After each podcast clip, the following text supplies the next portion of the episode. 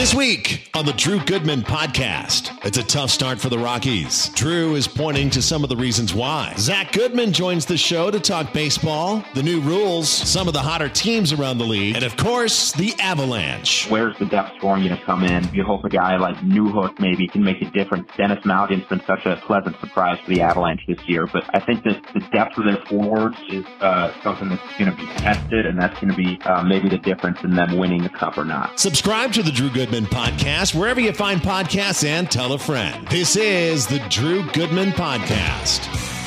Welcome in, folks. It is show number 198, and we are well into April, the baseball season into its third week, and the playoffs are starting in NHL hockey and NBA basketball. In fact, as we tape this on a Tuesday, normally I tape Wednesday, but tomorrow's a travel day. The Rockies heading to Philadelphia, so uh, we'll be unable to tape tomorrow. So I'm doing it on a Tuesday. And uh, the Avalanche begin their quest for another Stanley Cup. The Nuggets played on Sunday and played splendidly against the Minnesota Timberwolves. But last night, came home after the game, and uh, my youngest son and I, Gabe, were, were on the couch, and we got to watch two overtime games. We got to watch the two overtime affair between Dallas and Minnesota, in which the Stars dominated throughout, and you just know this is going to happen in playoff hockey. They dominated, and yet they lost the game because Minnesota got a chance, loose puck in front, they buried the puck, and in the second overtime, they steal game one down in Dallas. It was thrilling. I didn't have a I didn't have a dog in the hunt, but it was thrilling. And then we were watching kind of in between. We watched Edmonton, a heavy favorite, one of the favorites along with the Avalanche to come out of the West with McDavid and Draisaitl and that crew. They're playing the LA Kings, tough team to play against. Everybody said they're kind of a sleeper in the West. Well, the Kings in overtime stole the game against the Edmonton Oilers to go up one nothing. And again, it was it was edge of your seat hockey, edge of your seat, just sports viewing. And I didn't have I could care less who won either affair. It's awesome. So I can't wait for uh, for hockey tonight. Going to break it down with uh, my middle son Zach, who is bonkers about hockey in general, but specifically the Avalanche. He's a huge Avalanche fan. He studies hockey, he knows the analytics, um, he knows the game really well. Um, I've told you before, he's uh, He's still playing college baseball. And we're going to talk uh, Major League Baseball. We're going to talk NHL hockey. And we're going to focus in on the Avalanche uh, with Zach here in uh, in a few minutes. Um, want to get to the to the Rockies. It's been uh, a poor start. No other way to describe it. I don't want to say that, boy, this is unexpected because I think if they were completely healthy to start the season, there would still be some challenges. Um, they don't have a deep rotation. Um, I think their bullpen is better, and certainly it'll be better when when Daniel Bard returns, and we're on uh, the cusp of seeing that. He threw a, a very effective ball game down in Albuquerque, and uh, I'm thrilled to see him back because of what he's overcome and what he's uh, trying to overcome again, and that is anxiety, something that he is upfront about can't tell you how much respect and admiration I have for Daniel Bard. Um, we know the Rockies uh, in spring training uh, lost a guy who, who you hope um, was starting to emerge as a star level player both ways in Brendan Rodgers, Gold Glover last year, and we've seen the bat at different periods of time uh, be a really good bat, uh, um, a, a, bat that's hopefully going to eventually be a 20 homer bat um, and, and, a fairly high average bat. Gone uh, for the year. Sean Bouchard's a guy that uh, showed nicely late last year. He's gone for the year. Um, even with those guys, the, the Rockies were going to be challenged. So I'm not here to suggest otherwise at all. But without those guys, um, it, it, it has been a really poor start, um, and, and especially defensively. Uh, they were bad defensively last year, and they've been bad so far defensively this year. And it's not just physical errors. I know Elehuris Montero is, you know, quote unquote, a work in progress at third base, and he puts in the time.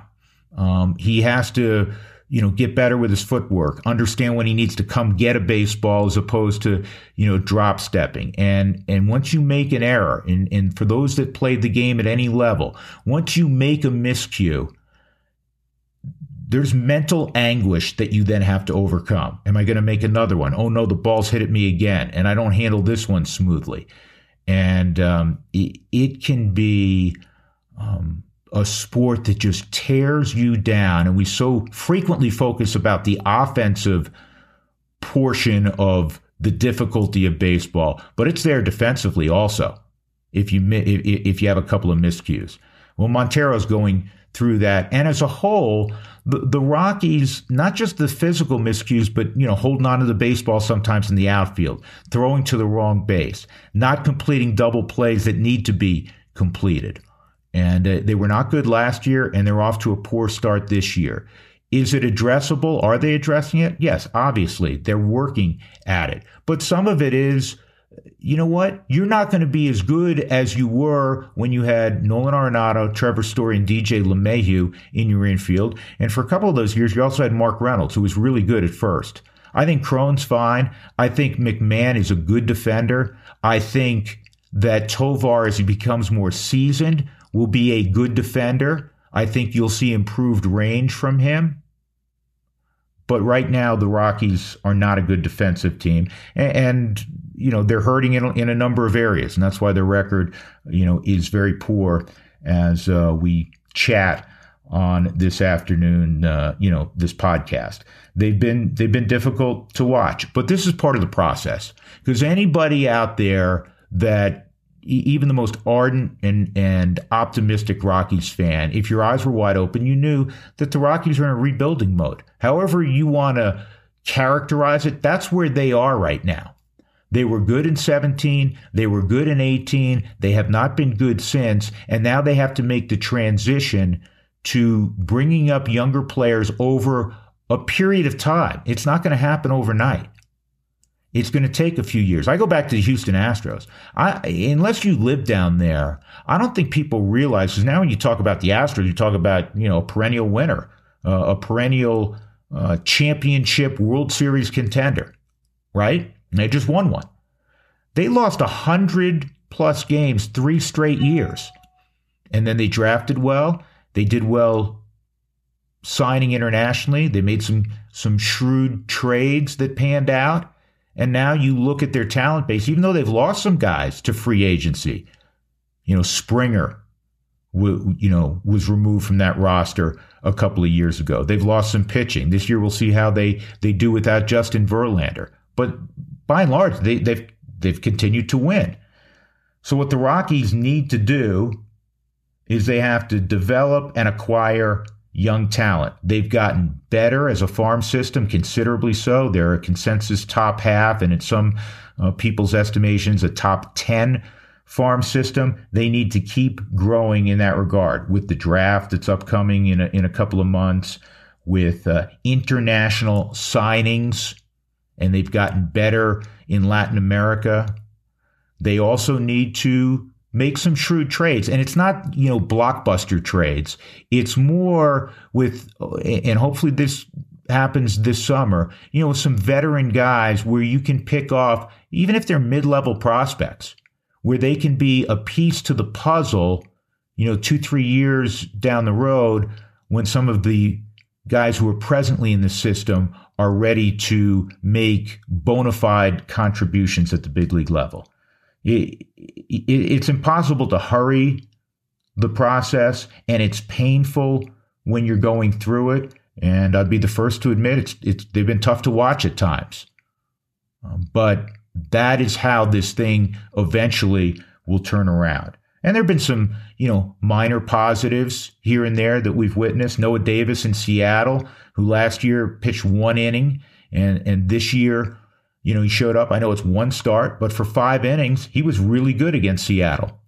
He was really good against Seattle. And and the stuff is solid. So you hope he can build on that. I'll give you another guy whose numbers aren't good, but I'm intrigued by.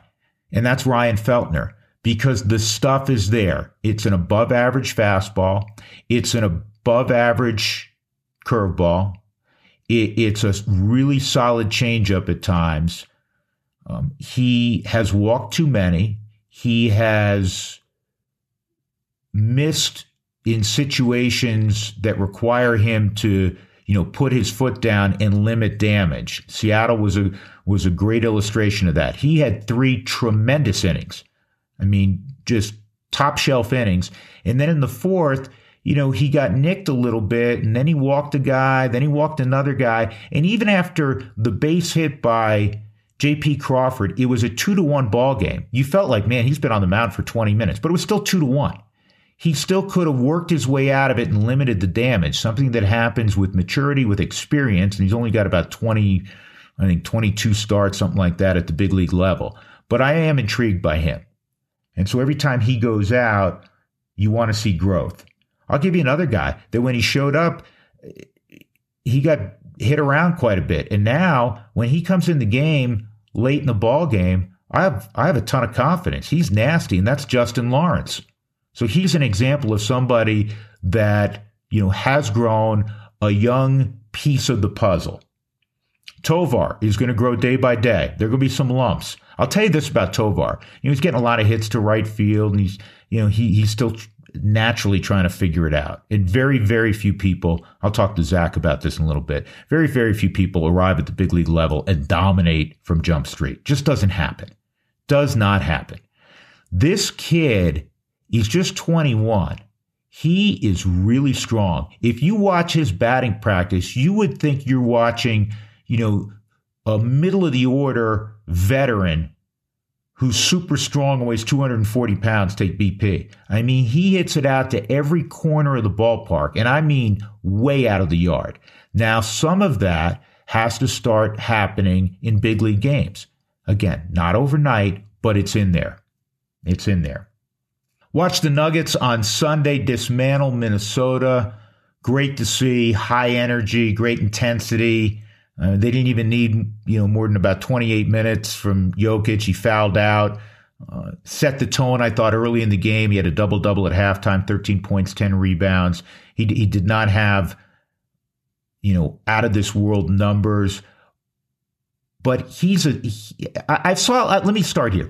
I saw where a lot of folks nationally said, okay, you know, this is on Jokic. They're picking players that there's a lot of pressure on. Um, to perform well, to give their team a chance to go far in the playoffs. Jokic always performs well. I don't think there's pressure on him. There's pressure on Jamal Murray. There's pressure on uh, MPJ, Michael Porter Jr. Those those are the guys that the pressure should be on. I know what you're going to see from Jokic. You get it every night, regular season, and we've seen it in the postseason.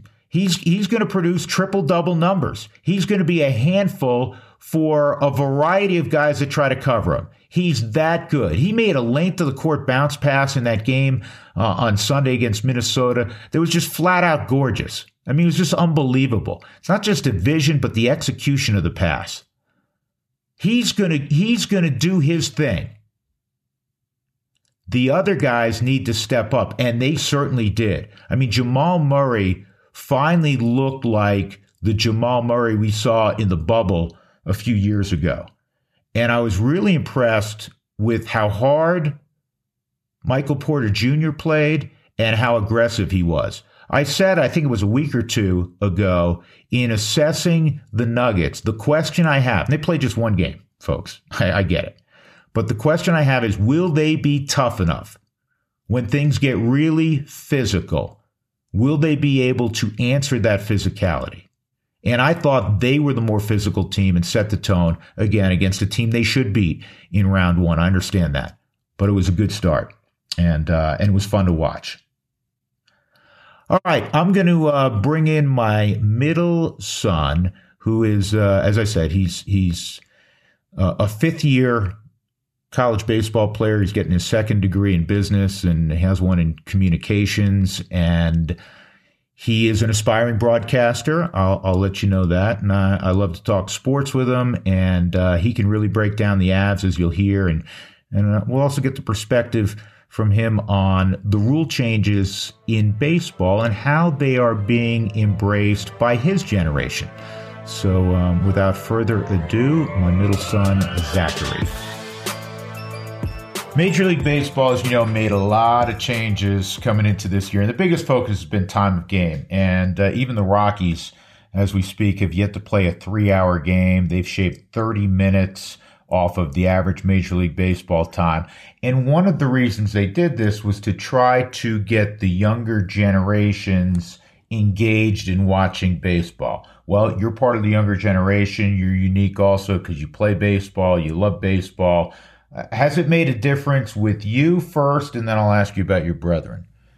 I think uh, originally I was so against it, uh, but as the season's played out, it, it is certainly nice that the games don't last three and a half hours. You can you can do other things with your night. When the game's over, you don't have to go straight to bed. You can watch a movie before you you got to go do something. It, it, it depends, and I, I've enjoyed that aspect of it.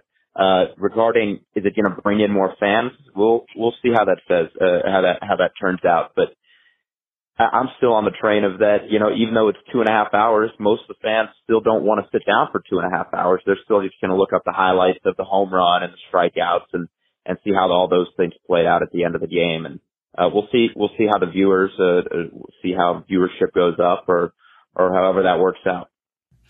Have you found when you talk to your teammates, or any saying, you know what, I am sitting down and watching more, or they consume it the same way they were a year ago? And that's, yeah, I'm aware of the highlights, but I'm not sitting down there and watching it pitch by pitch. I think there's definitely a, a few more guys on my team that have been watching more baseball this year. Um, so uh, I guess to that testament, yeah, there have been a, a few more people, but uh, obviously a small sample size and a, a very unique situation of college baseball players compared to uh, obviously the rest of the market out there is very small. Small portion of the market is college baseball players who you'd hope would already be watching the game anyways. What do your What do your your buddies say though? Do they do they like that? You know, there's less guys tugging on their batting gloves and wandering around, and, and it's really more about you got to get in the pot, the box, and swing the bat. It's kind of similar to what how you all play college baseball. There's not a there, there's not the allowance for the other things, if you will. Um, honestly, I haven't even noticed it too much. It, it, obviously, the pace of play is, has picked up, but I I don't enjoy when a guy fouls a pitch off and he's only got seven seconds uh, before he's got to get attentive to the pitcher again. You know, you're putting a uh, that's a big physical thing to do. You, a lot of physical exertion and swinging the bat as hard as you can, and then you got to start thinking, okay, you know, I was late on that pitch. Maybe he'll go with this pitch here. Um, cause baseball is, is a bit of a chess game, especially when it comes to pitch calling and, um, how guys approach each count. And I think that they should have, uh, the appropriate amount of time to kind of figure out what they want to do and, uh, what their approach to this next pitch should be. I feel like oftentimes it gets rushed with this pitch clock. Are there other aspects of the rule changes or specific rules that um, you say, hey, I like this, um, or perhaps have gone the other way? I enjoy uh, that there's more stealing going on in the game. I think that makes the game a lot more exciting as a catcher. Uh, I was talking to a, a buddy about this yesterday who's a St. Louis Cardinals fan, how mad Yadier Molina would be if he had to play in the game this year because obviously over the course of his career, he threw out guys at uh, a fantastic rate, uh, stealing second base. And a lot of times this year, the catcher just has zero chance to throw the guy out because of the pitch clock and the limited amount of pitch to first base, which the limited amount of pitch to first base, base is the one that I find, uh, there's, there's really no need for that rule in my opinion, but, uh, that, that, that rule is certainly, I enjoy that there's more stolen bases. It adds more action to the game. Um, so so that's definitely one of the rules that I have enjoyed. Yeah, it's interesting because most of the focus has been on on time of game and, and trying to get you know more people involved. The the counter to that has been actually physically being at the game, and I know because you're playing, you haven't been in a big league game yet this year, but um, you know, people have complained that if they go to get a hot dog and a beer, uh, that they miss an inning and a half in the process. So there is that aspect um, where you used to go to the ballpark and you figured, oh, I'm going to be there at least three hours, and now all of a sudden it's like you look up and it's the seventh inning, and and you better hustle if you want to get an alcohol, uh, you know, bever- you know, alcoholic beverage. Yeah, and I think it goes both ways. As you've seen, some of the parks have already started pushing back uh, the alcohol uh, ending until the eighth inning. It used to be after the seventh inning. And it, it depends on the, the fan and the day as well, because if it's a Monday night and, you know, the kids have school the next day, I'm sure a lot of people are excited that the game's only two and a half hours and they can get their kid home at a reasonable hour, but still able to take him to this Cardinals game. Or I, I keep saying that, of course, Rockies games. I say Cardinals games. So I'm in St. Louis, and obviously, uh, we have all that going on. But at the same time, if it's a Sunday and somebody pays for, you know, an expensive ticket and they want three and a half hours to, to hang out at the ballpark and that's their day. And next thing you know, they're out you know, 205 because it was a quick game. Uh, they're probably a little bit disappointed too. So we'll see how, uh, the reviews come in and, um, based off the data that the, the MLB collects of them this year, because there's certainly pros and cons. Yeah. When you look at the competition now on the field, and, and I know we're, as you and I tape this, we're in the third week of the season. So it's a very small sample size. We know baseball at the major league level is a marathon. Uh, has anything surprised you from a team aspect yet um, in terms of what has uh, taken place thus far? Obviously, a, a, very easy one to point out is that the, the Rays are 14 and 3 at this point, started out 13 and 0. Uh, we expected them to be good. Their, their pitching staff is is unbelievable. It's uh, it's almost unmatched in the major leagues. The the way they go one through really one through four, and and they're able to uh, their, their bullpen picks up a lot of the slack as well. Obviously, very analytically driven. Um, but that that that whole division is going to be really good. The AL East. Um, I think the Diamondbacks have been a, a pleasant surprise. Um, maybe not so much for for other teams in the NL West like the Rockies, but they uh, they have certainly played really well early on and uh, that it, it really sets up for a really tough NL West. Um, and uh, we'll see how everything plays out. I think the Cardinals have been a, a major disappointment so far this year, and they really have issues with their pitching staff, their, their starting pitching staff. So, and obviously that's not something that normally goes uh, with the word or, or team St. Louis Cardinals is struggling on the pitching side. Yeah, we'll we'll go out to the NL West for a moment. It's interesting because you know the teams you highlighted you mentioned pitching, and the sport will never change. You know, we can change rules, we can um, alter certain things, but the sport still comes down to the teams that pitch the best are going to win the most games, and the teams that are most consistent on the mound are going to win the most games. It just never changes, does it? Nope, it never does, and. Uh, that's that's why a lot of the success obviously has, happened for the Rays this year um, as well as for the Diamondbacks early on. It's, uh, you know, they pushed, uh, Madison Bumgarner a couple years ago when they signed him uh, to be their guy. And obviously he's a lot older now, but he's pitching out of that three hole now. And that really, uh, gives them a lot more depth. Zach Gallen is, is, is incredible and he's going to be a Cy Young candidate for, for years to come, I believe. Yeah, I'm a big, I'm a big Zach Gallen fan. Big Zach Gallen fan for a couple of reasons. One, he's a really good guy. And um, secondarily, he's from the Northeast, and you know I have a bias from guys who are from the New York, New Jersey area. So, uh, and that's where he's from, and went to Carolina. So he's a good story, and you're you're right. He's uh, he's terrific. Plus, they're taking advantage. They're a young team, but they're taking advantage of the rules that suggest it's easier to steal bases. They're among the league leaders in the early going in, in swiping bags, and they're a very young and athletic team and fun to watch. Yep, hundred percent. And uh, they're they're building the right way, and that's hopefully uh, uh, in a young. They have a really good young core, and that's hopefully what we we see out of the Rockies here in a couple years as they uh, they continue to bring up the prospects that are in in the lower in in the lower parts of the minor league right now. Yeah, ab- absolutely. All right, so when guys get together and you guys are talking about individuals, who are the most common names mentioned around baseball that that move the meter in your age group among college baseball players? In terms of uh, who to watch or just uh... yeah i mean just like you, you know for, for me i mean we talk a lot about it and maybe it's the same way for you shohei ohtani because he's such a freak. Um, but is it are there other guys or is it shohei ohtani number one? And, i'm just curious as to the names that are most frequently mentioned in, in baseball conversations. Yeah i think as shohei ohtani is certainly number one he's must watch television every time he's on uh, it, it gets harder the farther east you go. Obviously, they're playing later at night. Uh, but I, it's it's obviously Shohei Ohtani what he's doing. Uh, there's there's not too much to be said about it. I'm sure you've touched up on it a million times. It hasn't it hasn't uh, it isn't something that's happened in a hundred years since Babe Ruth is doing it, and honestly, he's almost doing it at a higher level.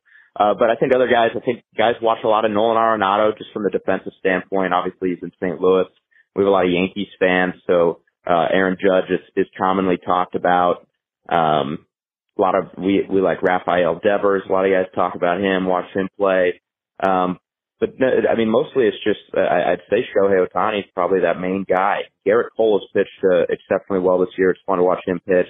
Like watching Dylan Cease, um, Tim Anderson's fun to watch play. Obviously hurt right now. Um, there's a lot of there's a lot of fun guys to watch uh, play the game of baseball right now. It, it seems like the game is more athletic than ever before. I'm personally excited about uh, Fernando Tatis Jr. coming back, and and we're literally, uh, as you and I tape this, he's going to be back in the next couple of days. And and maybe people have forgotten how freakishly talented he is. And you know, he was playing shortstop. He's going to come back as a corner outfielder. Uh, you know, this is a guy that, that, that's a 40 homer guy. That could be a 40 stolen base guy. He's a freak, and and because he's been off the radar uh, because of injury, and then the he got you know knocked for PEDs and lost 80 games, suspended for 80. Uh, maybe some people have have lost track of him, but he's really talented. I've said that over and over. As people forget this, he's how dominant he was right before this injury happened. He was uh, a, a couple of years ago, his last full healthy season, really the last season he played in, was the year that he was the the leader for the MVP, the National League MVP for the majority of the season until Bryce Harper came on at the very end and and uh, and went off at the end and, and, and kind of stole it away from Tatis. But he's that level of player. He's an MVP caliber player, and just because the last year all the drama that surrounds him and people trying to write him off, but when he's healthy, he's one of the best five baseball players in, in the league. Yeah, and and that's seeing more athletes in the game is naturally and obviously good for the game. But also going back to what we were conversing about a few minutes ago, I think it also makes the game sexier, hopefully, to the younger generations. Is that is that a possibility in your mind? Yeah, hundred percent. And that and that is one thing that uh, I will say is I'm not a huge fan of of denying the shift. Um, but certainly when the shift is in effect, a lot of balls are made. I think there's a lot more routine plays where guys don't have to venture off as much from where they're lined up before the pitch. Whereas uh, with without the shift, where they have to, you know, play straight up wherever uh, the the rules are, and the two guys on each side of second base. There's there's more plays where they have to show off their athleticism in the infield to get to balls, and um, same same goes in the outfield, more room to cover. So I think that there is more of an athletic standpoint in the game right now. Obviously, we already mentioned the stolen bases, and that's that's something exciting because I don't think people uh, baseball's always been kind of had that stereotype that you can almost be the fat guy in play, and you don't actually have to be super athletic. But as you mentioned, if you walk into a major league uh, locker room, you'd be like, these guys are look like football players. They're absolutely jacked. They're ripped, and uh, and they can move at uh, and and do things at an athletic level that people don't normally that the normal viewer wouldn't know.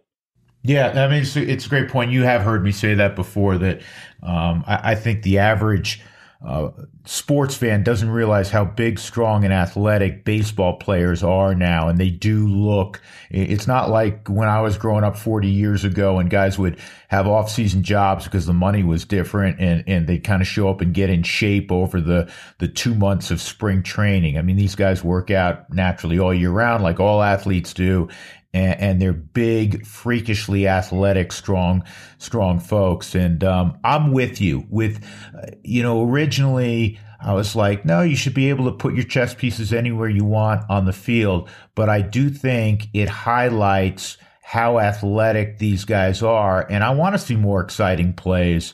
Um, so I'm with you uh, on that, and I think um, you know, keeping two infielders on one side and not having kind of a short fielder uh, has allowed for that. So, um, yeah, I, I, concur.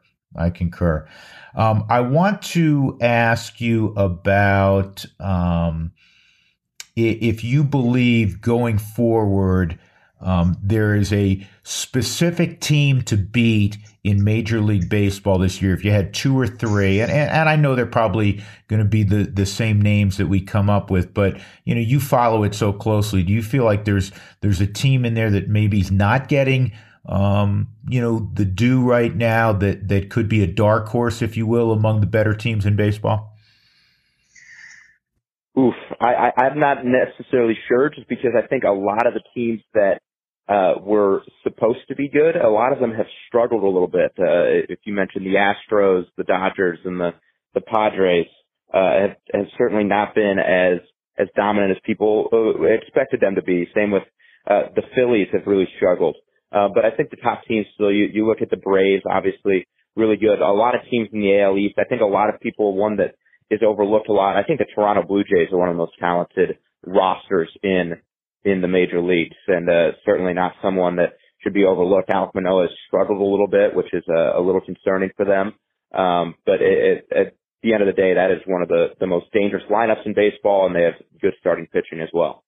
Yeah, and, and really, by and large, the teams that are supposed to be good, with the exception of um, a, a, few that you mentioned, have gotten off to strong starts, and even you know, it, take the Padres. They're right around 500. We talked about Tatis coming back. They're going to get Joe Musgrove back. So uh, you can't panic when you're 16 games in. Philadelphia hasn't pitched very well um, yet, but they're going to get Bryce Harper back at some point still a, a, pretty talented roster. So, you know, I'm with you. The, it, it's going to be exciting this year, and and you know, I'd be remiss if we didn't talk a little bit about the Rockies. I know it's been a horrendous start so far, and they're kind of in transition. What's your hope for them this year, um, knowing that you know the the playoffs are are, are not on on the horizon, but being a Rockies fan, what do you want to see take place with the club uh, as you watch 2023 unfold?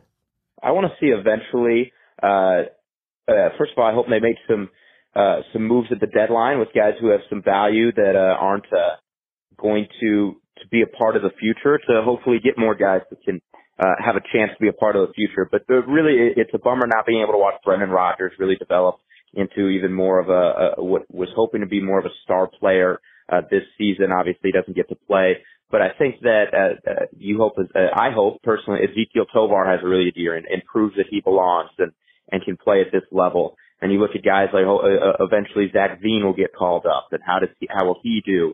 Michael Toglia, how how are all these younger guys going to to play? Because ultimately, like you mentioned, this season is is not one where the Rockies can be competing for a, a pennant or anything. So it's uh, going to come back to where they're building, and I think that they're uh, for the first time that you've looked at it in a in a while, they, I think they're on the right direction. They actually their prospect pool has has gotten a lot better, and uh, just want to see some of those guys develop, and some of the guys that are near big league ready on that on that list to uh, to have some success at the big league level, and even if they don't have a ton of success, getting that experience at the big league level this year um, is certainly important.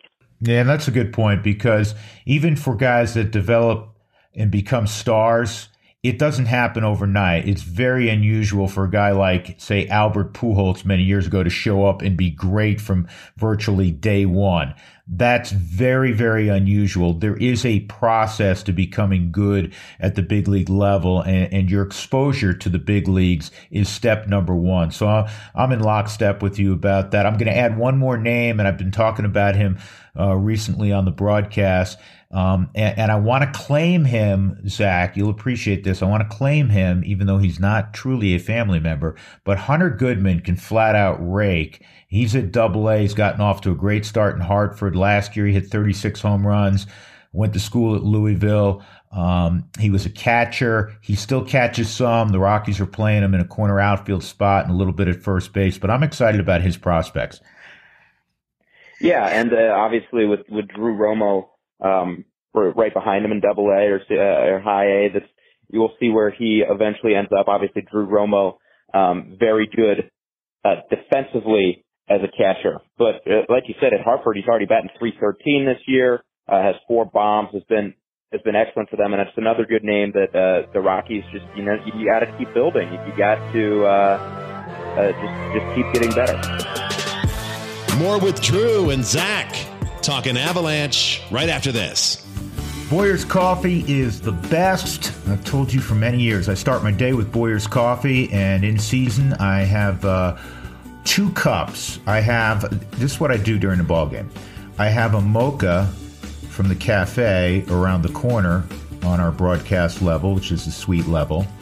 But I also go downstairs and get um, just a regular Boyer's coffee, put a little half and half and sugar in it. And um, so I have both going during broadcast. Love my Boyer's coffee, and you can get it as well at your local market or have it delivered to your house simply by going to boyerscoffee.com. They have a multitude of flavors. They have all kinds of uh, great deals going throughout the year. So go to boyerscoffee.com. Brewed in the Rocky Mountains since 1965. You'll be glad you did. Spring is upon us. That means you have to go to your local STIHL dealer and check out all of the toys they have. They're going to spruce up your yard. Got to do it, man.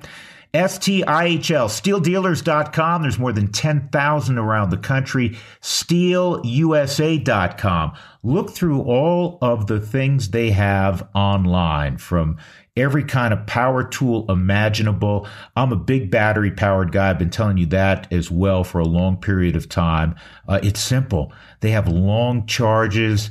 Um, they're super powerful. So whether it's a chainsaw or a trimmer or a hedge cutter, any of those items, so many, many more that you just have to go check them out. They got the orange background. They're unmistakable. Amateurs like us love it and the pros love STIHL products as well. It's STIHL USA, S-T-I-H-L, stihlusa.com or stihldealers.com. back to the Goodmans. All right, I want to segue to um, maybe your favorite team of all out there. I know you're a huge Rockies fan, uh, but you love the Avalanche as I do. Uh, last year, uh, Avalanche Nation was rewarded with a Stanley Cup, and this year they've withstood just countless injuries st- to still be in the conversation as one of the Cup favorites this year. So on the it's not even the eve because it's later today as we tape this. The Avalanche will play game one against the Seattle Kraken. Let me begin here with the Avalanche. What will be for you satisfactory at the end of their run? Is it again Stanley Cup or bust, or or do you, you know, hedge your bets a little bit because of the numerous injuries and the fact that Gabriel Landeskog is not available?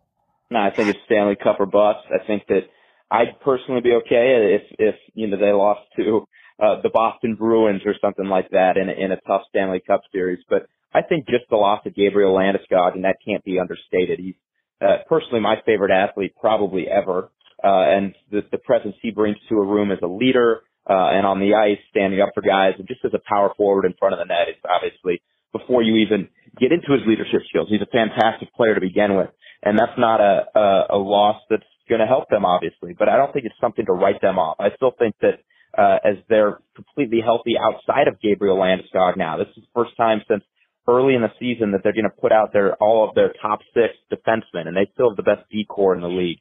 Uh, Georgiev has has been a top four Vezina guy in receiving votes. He, he tied the Linus Ullmark, who was on the greatest hockey team, regular season hockey team of all time this year, for wins in the league um, for first. So I don't think that the Avs are are in a position where uh, I, I think they're still in a position where they they should be competing for a cup and that it should be cup or bust.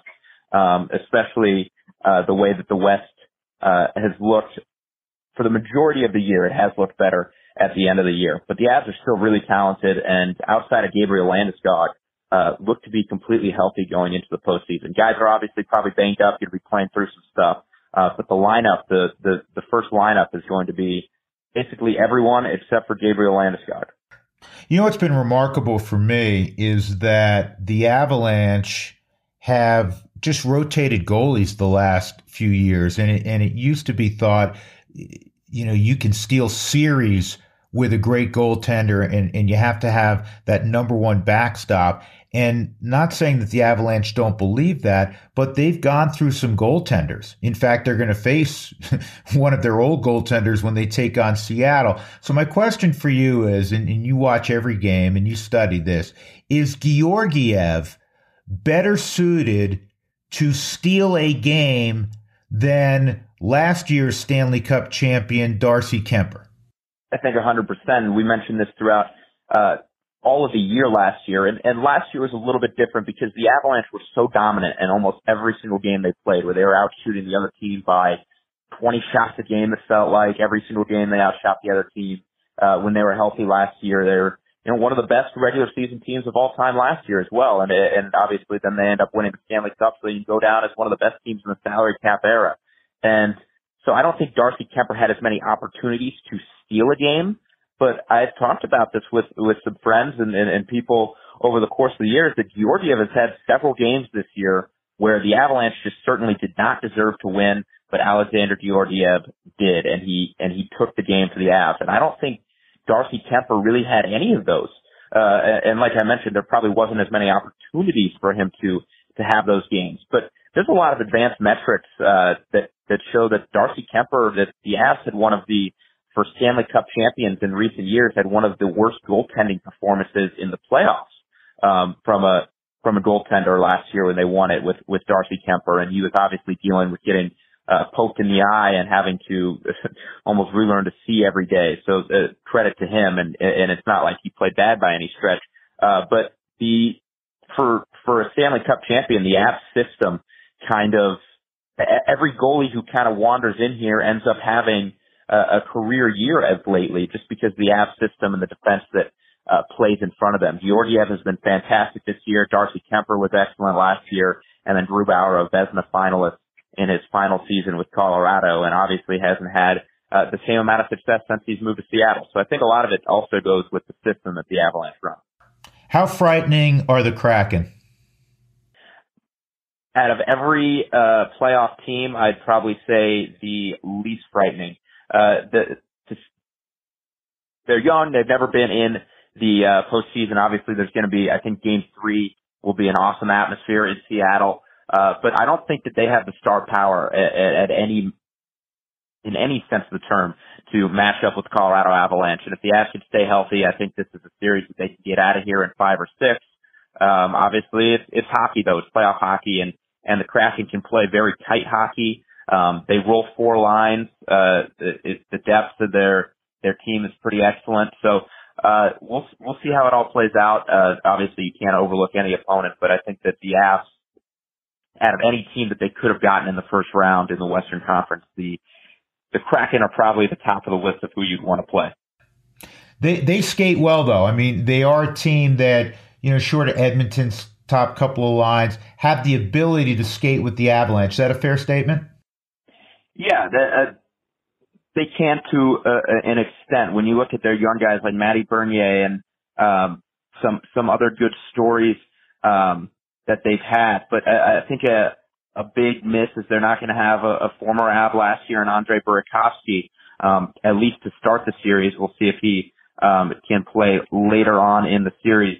Uh, but I think the Avs are just so dominant at five on five, and especially that uh, the Seattle does not have a great power play. The Avs have been um, uh, sometimes struggled on the penalty kill um, this year, so I think that that uh, that benefits the Avs in that sense as well. One of the questions that always crops up with a team that's won it, and it's one of the reasons I respect Tampa Bay so much, is that year in and year out, you know, they won two straight cups and they get to the finals, is that they have the the same passion to be the last one standing. And it is such a rigorous road to win 16 Stanley Cup playoff games and be the last one standing. You've heard many times where a really talented team, they say, well, they didn't have the same focus, they didn't have the same desire, the same want to uh, the next year. Is there any way, you know, we're not in the locker room, we have no idea, but uh, just watching them closely, uh, do you have any feel for that? No, I think that they, I think that they want it just as bad as they, they ever did. And I think that it's going to turn up um, as you saw that they needed to win at the end of the season, and they were dominant the last month of the season, month plus. Um, and and once the playoffs turns on, everyone flips a switch. And I think that I was going to say this uh, from a fan standpoint, but also as a as a competitive person. You uh, there there hasn't been uh, since I've been alive. Um, I haven't gotten to watch any of my teams win a. Uh, I was born in 2000. Obviously, the Avs won in 01. Um, the Rockies had that run in 07. The Broncos won in 2015. But my my teams are mostly the Rockies and the the Avalanche. So when the Avalanche won that championship last year, it was like the first time that I've really had uh, my major sports team win a championship, and it was awesome. And I remember a few days after, I was like, "Well, I already want the next one." And if I wanted it that bad, and I want to be part of this dynasty uh, that the Avalanche have a chance to build with this, their, their elite core that they have, and the expectations that they they've set, and that the league has set for them, uh, I can't imagine how big of a passion that burns in, inside of the Avalanche locker room because uh, they have an opportunity to not just be, it's one thing to win a Stanley Cup and it's another to be a part of a dynasty. And that's where you really get your names etched in NHL history. Um, when you look at what the Blackhawks did, um, and what the, and honestly what the Lightning are doing right now. And those are, those are something that, uh, you don't often, it, every once in a while, I think you get a chance to play for a Stanley Cup. Not many guys in their career will ever get the chance to uh, have a chance to be a part of a dynasty, and I think that the Avalanche have a chance to do that. And I think that that's something that uh, uh, might burn a fire in there for them this year. Yeah, you know what? I don't. I don't disagree. I'll remind you that um, I just turned sixty, as you know, a couple days ago, and um, I think of Dan Marino. Dan Marino went to a Super Bowl. He, I think it was his rookie year. Never went again. And you, just, you know, he's been quoted as saying, "Yeah, you just assume, oh, you know, we'll be back there. This, this was pretty easy." Think of being a Chicago Cub fan for all those years. Think of being, I mean, generations. People were, were born and passed away and they never won anything. Boston, the same thing. So the fact that you at 22 have seen one of your teams have a parade, consider yourself fortunate. I think of the, the great people of Cleveland. I know they won one with the Cavaliers, um, you know, with LeBron uh, a few years back. But I mean, the it's been a long time since the the Guardians, and prior to that, obviously the Indians won anything. And there's a lot of cities that are like, come on, man, give me something to hang my hat on, right? Oh, I know, and that's why I, I, it is funny that I wanted just a, a championship so badly, and then once you get one, you're like, oh, I want more. It's real easy to get greedy.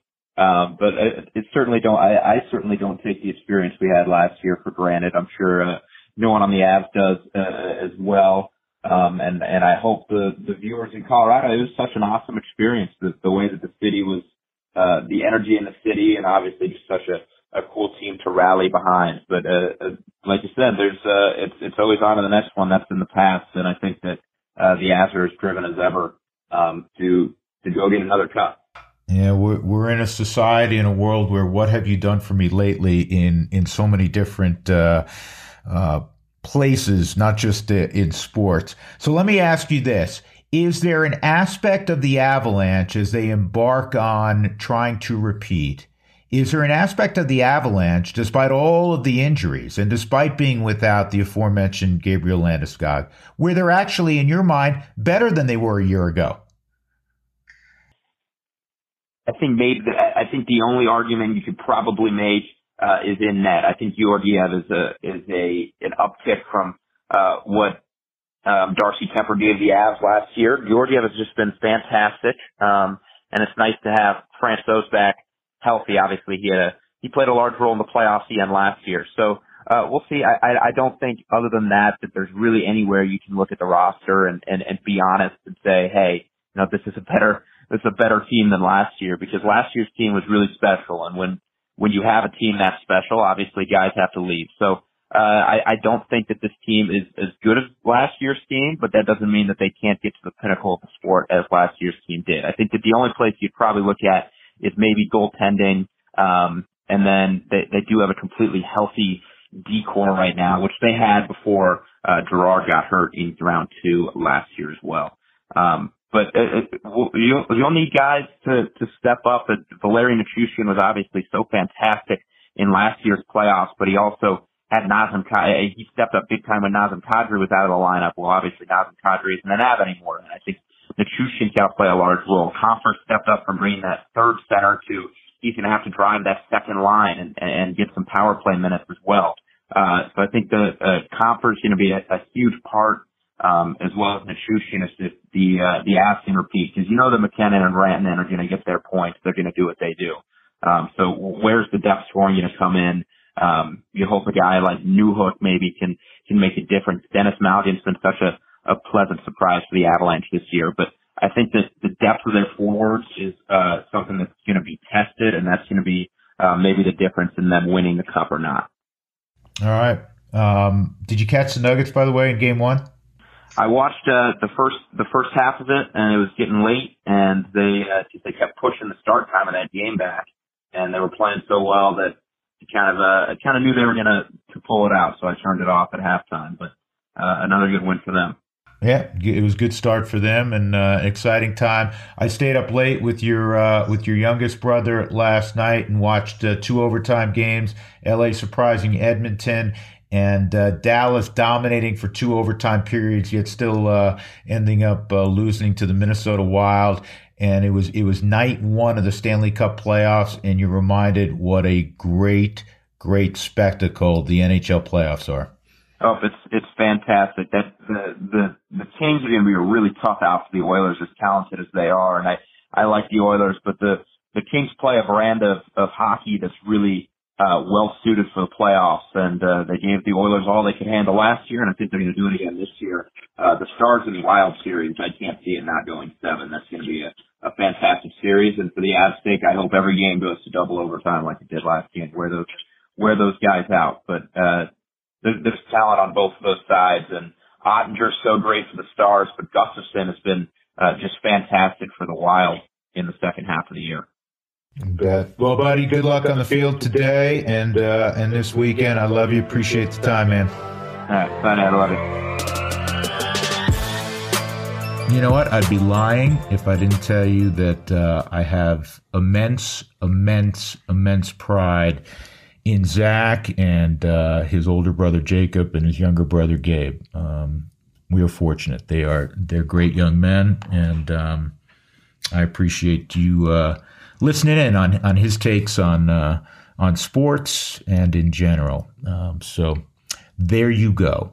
Uh, a quick fix. I said that um, Hunter Goodman went to Louisville. Hunter Goodman went to Memphis. I don't know why I said Louisville. A lot of a lot of catchers come out of Louisville. Henry Davis, went to my high school, came out of Louisville. Will Smith, the terrific catcher for the Dodgers, went to Louisville. So I was thinking Louisville, but uh, Hunter Goodman went to Memphis. Hope you enjoyed this edition. Rockies out on the road in Philadelphia and then on to Cleveland to play a good Guardians team in the next week. So we'll uh, we'll come to you in seven days from the road. Take care. Stay well, everyone. Go Avs. Go Nuggets. Go Rockies. See you.